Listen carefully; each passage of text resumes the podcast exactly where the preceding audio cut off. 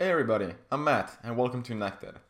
Today, Drew will be interviewing Rob Dickinson. To give you an idea, Rob worked on more than 11 startups, being now CEO of his 12th, Resurface Labs. We are going to go through his methods, the reasoning behind Resurface Labs, and at the end, you're going to hear some very peculiar advice on being an entrepreneur. I'll be leaving you here and have a good listening. Uh, hello, everyone. Today we have Rob Dickinson from Colorado, who is the founder and creator of Resurface Labs. Uh, Rob, can you briefly introduce yourself to the audience and thank you, and maybe share what Resurface Lab is and what you are trying to solve and build here? Yeah, thanks for thanks for having me. So, Resurface is a company in Boulder, Colorado. We're a, we're a startup that started actually here in my basement, um, where I am right now. We're building uh, what we call a system of record for API calls. And so, what that means is that we're creating a database that is able to log your API calls um, that you're making as part of your digital business so that you actually have a record of the transactions that you're conducting through your APIs. Think about it this way. Um, so, so the web that we built, you know, in the 90s and the early 2000s, that was a web for humans. And so it's there's this big emphasis on HTML content, PDF content. Um, you, see, you see a lot of municipalities, healthcare companies, you know, making uh, customer portals and, and giving out information through those web-based formats. But you fast forward to where we are now, and what we really want now is to be able to apply automation to all this data, as well as work with it as a human. So you look at, for example, um, some of the regs that have just come out of the, the Biden administration about having access to, to patient data, specifically be through APIs. And they even called out the case of like, just having a PDF on a website is not good enough. That patient data needs to be available for for automation, um, whether that's your own or you know someone else that you're contracting with. But it's that access to digital information and those abilities to integrate and and use that data is is really what's really what's driving it. So this API attack or hacking is this something that's common or that happens a lot? I mean, it's it's getting to crisis levels, um, honestly, and I don't mean to, you know, inflame the situation, but you you see this in the in the news all the time, like the Peloton attack. I mean, the the supply chain attacks that are that are happening, the the pipeline um, ransomware attack in the southeastern U.S. I mean, all of these are examples of these digital properties are are being exploited these public digital properties are in are running in a very very hostile environment and i mean when i when i started building websites and web-based applications i mean you were always thinking about attacks. You were always thinking about kind of misuse of of your stuff. But it, but in practical reality it was it was it was kind of rare. And it really only happened to like the most popular sites and like but you fast forward to today, you know, 50% of your traffic may be bogus to malicious in nature, but not real transactions that that are really meaningful to your business. If you're a crypto processor, if you're a bank, you know, 90% of your incoming traffic may be may be malicious. What we're trying to do is we're trying to help digital providers understand how their systems are being used and when they're when they're breaking um, being able to recover from those experiences when they're being misused or attacked um, trying to be able to recover from those experiences. So i started this project originally as a side project. Um, well i i had a startup in this area um, and then when that uh, which i can i can talk about but when that when that kind of fell apart um, I, I ended up starting resurface initially as a side project and then we ended up raising capital and launching it as a as a full-time business from there.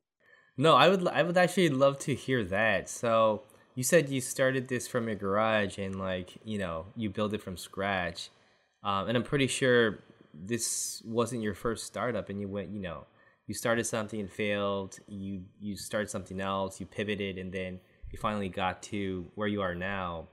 Um, but can you kind of share what your whole journey was? I mean, right now you have a product of a company, yep, you're getting customers you know people see you as you know a ceo but i'm pretty sure um in the past it was kind of you know there were hard periods uh, i would love to you know uh hear about that well it's you know a lot of this is hard and you know if you're to do if you're going to do this kind of work you you have to fail a lot you have to try a lot of things and you have to fail a lot so i actually my first couple startups especially were like, I don't care if this succeeds. I know I'm just going to learn a lot and I'm probably just going to walk away from it. And, you know, it's like, I was never thinking like, oh, I'll be able to retire early or like whatever, like so, some of the things that you can kind of fall into. It was more like, I'm going to make a bunch of mistakes when nobody's really watching and there's not really that much on the line. Um, so, you know, I mean, Resurface is like, it's like my 12th startup or something. Um i mean yeah i mean i've you know a lot of failure right? You, there's a lot of learning experiences that go into that.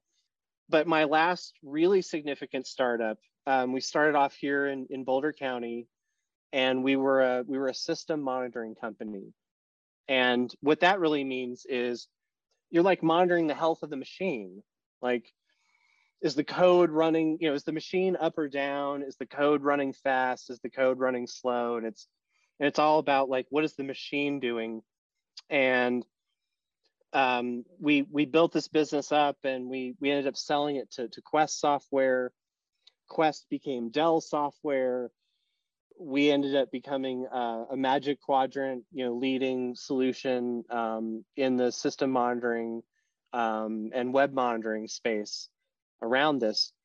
And the whole idea, um, which is actually still being sold today, but the whole idea behind that was that if your computers are okay and your computers are healthy, then your users are probably okay. And that's not like completely without merit. I mean, obviously, if your systems are down or super slow, you know, your customers are going to be having a bad time. But as we started getting bigger and bigger customers, you know, we had Apple as a customer, Bank of America, United Airlines. I mean, some some really big names. The, the more we started to see these cases where the systems were up, but what they were doing was wrong. Um, you're selling airline tickets for five dollars that should have been five thousand dollars, and you're losing tons of money. Um, or you're turning away business because you say you can't ship to a valid zip code. Um, uh, you're serving, you know, in a modern context, you've got an API, and every once in a while, because of some stupid bug that somebody introduced late at night as they were trying to fix a bunch of other things, there's an extra comma in the JSON and it breaks the JSON parsers downstream. And it only happens like some percentage of the time. With our previous company, we built this up, we, we got this amazing set of customers around this idea that you really need to know what's happening you know it all the time i mean if you're apple you know you you can't afford any broken transactions like everything you know you you want everything to work. You want everything to be the highest possible quality. Um but fast forward to where we are now. I mean everybody wants that level of care. Everybody wants that that level of assurance. Because we were part of dell even though we had this great base of customers, our customers started moving to the cloud in droves. And we wanted to follow them and really do a cloud native version of our solution. And Dell, you know, was just not interested in doing that. They're just not, you know, not to impugn anyone at Dell. Was a great company. I, you know, they treated me well when I was there um, but um, but they're really not you know even even today like just not really a very cloud native um, company and so we we lost most of our customers around that um, around that shift. And it was just so incredibly painful because you take something from nothing to running in production at Bank of America and you you and you feel like you've you've won like you you feel vindicated on some like incredible level and then ultimately it's taken away. Um and that just really gave me uh, a chip on my shoulder. And so i felt like that that need was still there. The market is still like it's it's even bigger today than than than it was then. And um but i i literally had to start over from nothing. I mean, when I left Dell, I had I didn't have a portfolio. I mean, like every every bit of code I'd written for the last 15 years was, you know, was was locked up and like literally like even when I was going out to interview, it was like, well, I have like no public no public portfolio on GitHub. Like I have like nothing to show. And so I started resurface. Like originally that project that like I just I need something to show that I can what I'm capable of and and at the same time feeling like you know that market opportunity was still there and I just I just had to walk away from it and had a, had a huge huge chip on my shoulder about it. Wow. I mean, so were you eventually um, an employee and then decided that you wanted to be an entrepreneur and started your stuff? Or did you know that you wanted to build something you know you know from a really young age? I i always wanted to i always wanted to start a company.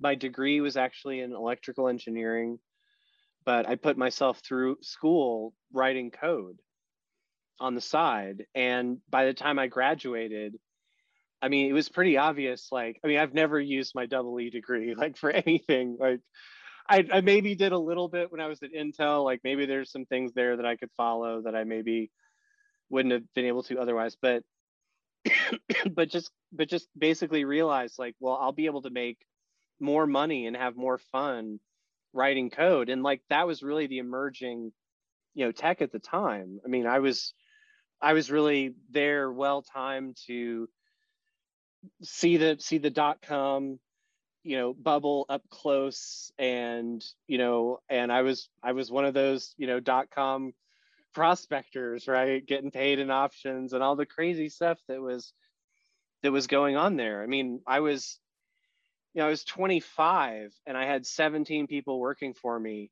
um, and had a multi-million dollar budget like at, at one of those companies um, which you know you just you couldn't get that kind of experience going to HP or going to IBM or going to like some established um, tech company. Nobody's going to put you in charge at, you know, one of those companies, you know, in your early 20s. Um, but so anyway, so I've really, I've just, I've always sought out those kinds of experiences and roles where you can just really push yourself, learn new things, um, you know, I think in the end, you know, whether you're early on your career or later on in your career, you you can either choose to be comfortable or you can choose to grow and take on new things and adapt. And you really can't do both. Since you brought that up, another thing that I was um, curious about when you look for a partner or find someone that you know you want to work with. Um, what's your priority? And you know what what's kind of a red flag that you have saying that oh if this person has this you know if you see this in this person you're not going to work with them right? So what's your priority when you find a partner and what's kind of the red flag i would say for you? Yeah it's it's a really good it's a really good question. Um I, I mean, and of course, I think these kinds of things, like some of these can be specific to the kind of company or the kind of domain or So you know, it it, it maybe isn't a one size fits all, but but I can say what what we're trying to do and the way that we're thinking about this is, it seems like you can hire around competence, really specifically, or you can hire more around psychological profile um, and energy and again it's, it's kind of like it's another way of saying kind of growth versus comfort in terms of a hiring plan. Um, we're really having a lot of success i think um, and kind of stole this idea from mark pincus um, who literally used this phrase um, that that they they really tried to to focus on hiring people with what they call broken resumes, which is you've got a great resume on paper, but you're missing experience, or you're trying to shift from one thing to another, or but you're really intent on doing something amazing. You're intent on trying to recreate yourself, trying to get to that next level.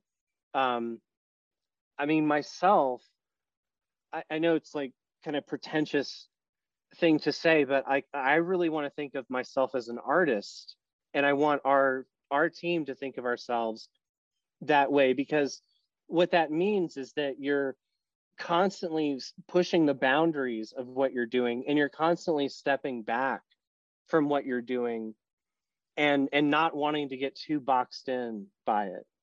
Um, again it's kind of that growth versus comfort and and really having an environment um, if you if you really want to push push that that creative limit um, you ha- i think you kind of have to get people that don't necessarily know exactly what they're doing um, but are willing to take the risk they're willing to risk their time their energy their you know to get good experience to get you know to be part of something amazing. Um my i'd say my red flag um is the folks who are um kind of siloed. And you'll kind of and you'll kind of hear this um I'm, and i'm not like anti experience at all or anti competency at all.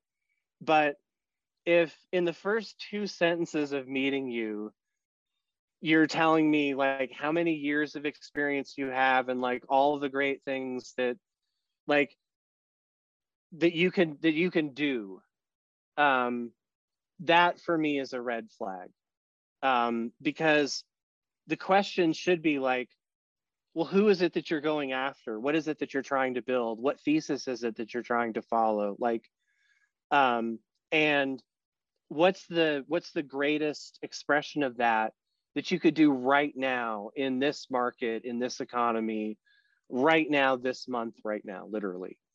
Um that's and i relate this to my own experience my own history like that's not what I did in my previous company. That's not what I did three years ago. That's not what I did six months ago. You know, that's literally like what's what are the opportunities available us to right now, and how can we most creatively fit that fit that need. You know, thanks for bringing that up. I, I, I totally agree on what you're saying. The other thing that I kind of was curious since you brought this up is um, I noticed that it's really not that easy to find and communicate with people who have these similar mindsets. So I, I, I call them entrepreneurs, right? But um, it's different from when I talk with you know my colleagues at my company versus you know people like you or my co-founder or Justin. You know people who are entrepreneurs. So, so definitely there's two different types of people based on my experience, and I was wondering how you meet these people that you you know get connected and work with? Well i'd, I'd say the the pandemic has certainly put like an odd an odd spin on this. And um i mean uh, we we've hired people over zoom that we actually have yet to still meet in person um, for one reason or another. Um, it's it's been crazy. So i think you know i think what everybody does is first you you really start with your personal network and you you kind of go from there um you know like as far as you can take that right and the thing that's really amazing about that is one thing about almost every early stage person that I've met is co-founders, uh, you know, other founders will go out of their way to help. I mean, even if they like honestly haven't met you before. Um, I mean, I've had emails that I've sent to other CEOs that I've never met. It's like, hey man, I'm having a serious problem. Like, can you just help me out, founder to founder? Like, tell me what the hell is going on with this, right? And they like nine times out of ten, they'll respond, right? Um, because everybody who's been in this long enough, like you, you know how arbitrary it is, right? I mean, it's like that expression. Sometimes you get the bear, and sometimes the bear gets you right it's it's sometimes you're the one helping out and then a lot of times you're the one that needs help so um, founders are really you know really amazing um, in almost every context um, around that so you know having that having that kind of support network is is really important um, you know at the end of the day you know your friends your family your spouse your neighbors even your coworkers like they don't really understand what you're going through um, and the the challenges and the the stress and the angst and the all the different scenarios that you have to be prepared to deal with that you know you didn't really know about in a you know in advance. Um, and the the only people who really understand that are are other founders. During the pandemic we really started to hire in some atypical ways. And you know data points are still limited but actually hiring through twitter has been like very successful. Um, for us like one of the things that we've done is we have a bunch of open source code and so we're running a program where we're specifically going after younger engineers you know folks who are right out of college um, but don't have a lot of professional experience yet so really good skills and really just like looking for an opportunity to shine. And we've got this program going where if you work on our open source stuff, then we'll pay you uh, a rate to do that. Um, and you get the professional experience. So again, it's like we're helping you build your portfolio. You're getting some bragging rights. We're getting some some code out of the deal. Great. Um, so I just have um, like two more questions I wanted to ask you, but I, I don't want to you know take too much of your time. Um, but now as a CEO, I, I could see how busy you might be. But can you kind of share how your typical you know day looks like as a CEO and you know leading your company? Um, there, there's an easy answer for this. Um, if if you're doing anything early stage, you're in sales. Um, whether you're writing code or not, you're in sales um, whether you're working on financial models or whatever you're in sales like the, the, the best way to think at, at this stage is everybody helps sale everybody helps selling um, founder led selling is a really important model um, to have i think this is something that you can make make an easy mistake on um, is thinking of sales in terms of something that one part of your organization is going to figure out versus being the responsibility of, of everyone. One of the really, like, here's a really stupid hack for this that we did. Um, one of the things we did really early was um, everybody who joins our team, um, kind of regardless of your background or what your role is, you get a developer class laptop that's like really tricked out which means everybody could run the product, everybody can do a demo, everybody can be QA. You know, everybody has that immediate tactile access to our own technology. And then it also means you can get in front of a customer and you can do a demo. Um, and that's that's that's super important. the most important thing that you can do early stage is as much time as you can spend with your customers, the better. So the, the most feedback you can get, um, the most conversations you can get, and you really work, you know, you really work backwards from from that. If you stay focused on that and you're really getting that feedback and you're building that engine for incorporating that feedback, um, I think that's how you really dial in on something that is is the most most vi- vibrant and relevant at, at that point in time there are no universal answers i think is one of the things that we've realized like um, being a parent is like this. Um, you you become a parent you get all this advice and wisdom about how to be a parent but ultimately you have to do what's right for your kid. And you have to understand that mapping. And there's like no like best school as it turns out. Well there's like the best school for your kid. Um and it's that fit and startups are just the same. And so at the end there's there's you know it's good to get all this feedback. It's good to share knowledge. It's good to hear about what people are doing in other domains and learn from those stories. But at the end of the day it's really about your your kid your customer base that you're really trying to to reach and doing what's right for them even if that's the opposite of conventional wisdom um, that's how you'll learn what rules you can break.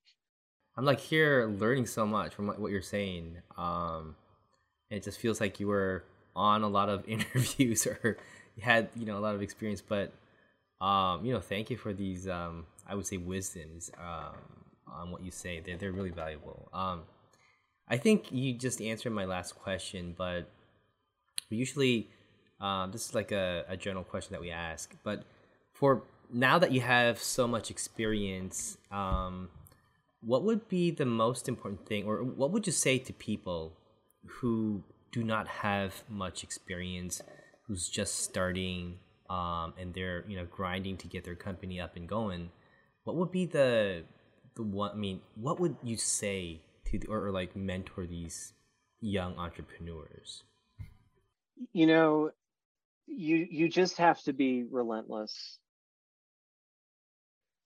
I would like to think that, you know, I have this wisdom that I like knew all these things or have known all these things or like you're that kind of person um, that's not really true, though. I mean, it's, I think this whole thing is just a matter of kind of committing to growth, committing to learning, committing to being on this on this path, um, and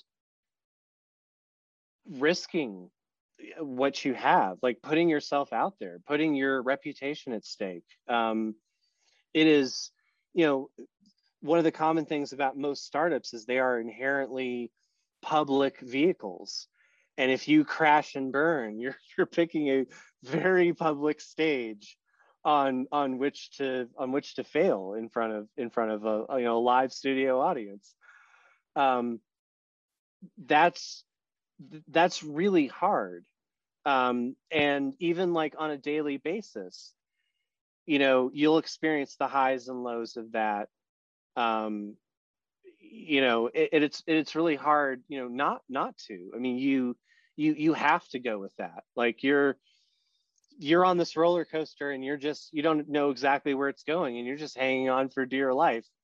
Uh, try to try to keep the fun machine going. Um, so yeah, so you just like like really just you just have to be relentless. You just can't give up. You just have to keep going. Um, you have to follow your your own voice about what's what's right and because you're going to get a lot of conflicting information you're going to get a lot of wisdom that feels backwards um, one of the metaphors that we use that i actually really like and i, I didn't invent it it came from village um, but it's the metaphor of the two surfers and so i'll just leave you with this but so you've got two surfers and the one surfer and they're equal in ability right you've got two surfers but one of them is on the beach and one of them is out in the water.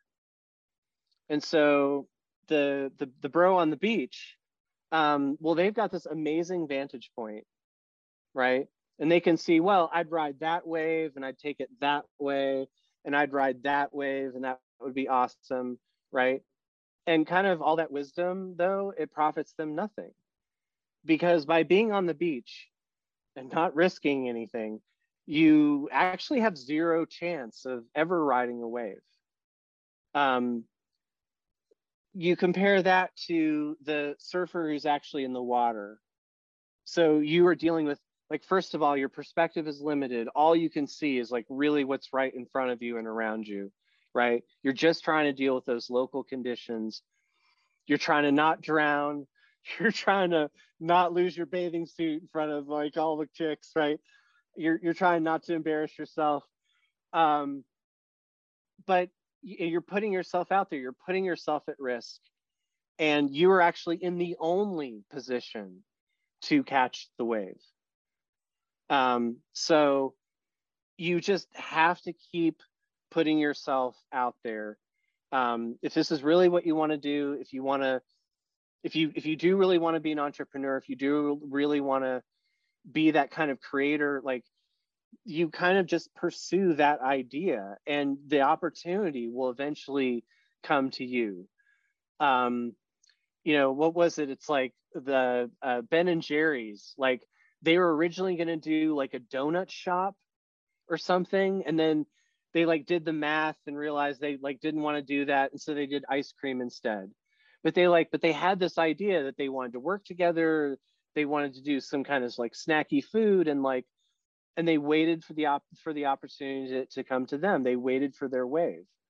Um so so yeah and there's it's always a good time to do that. Even during the pandemic is a good time to do it.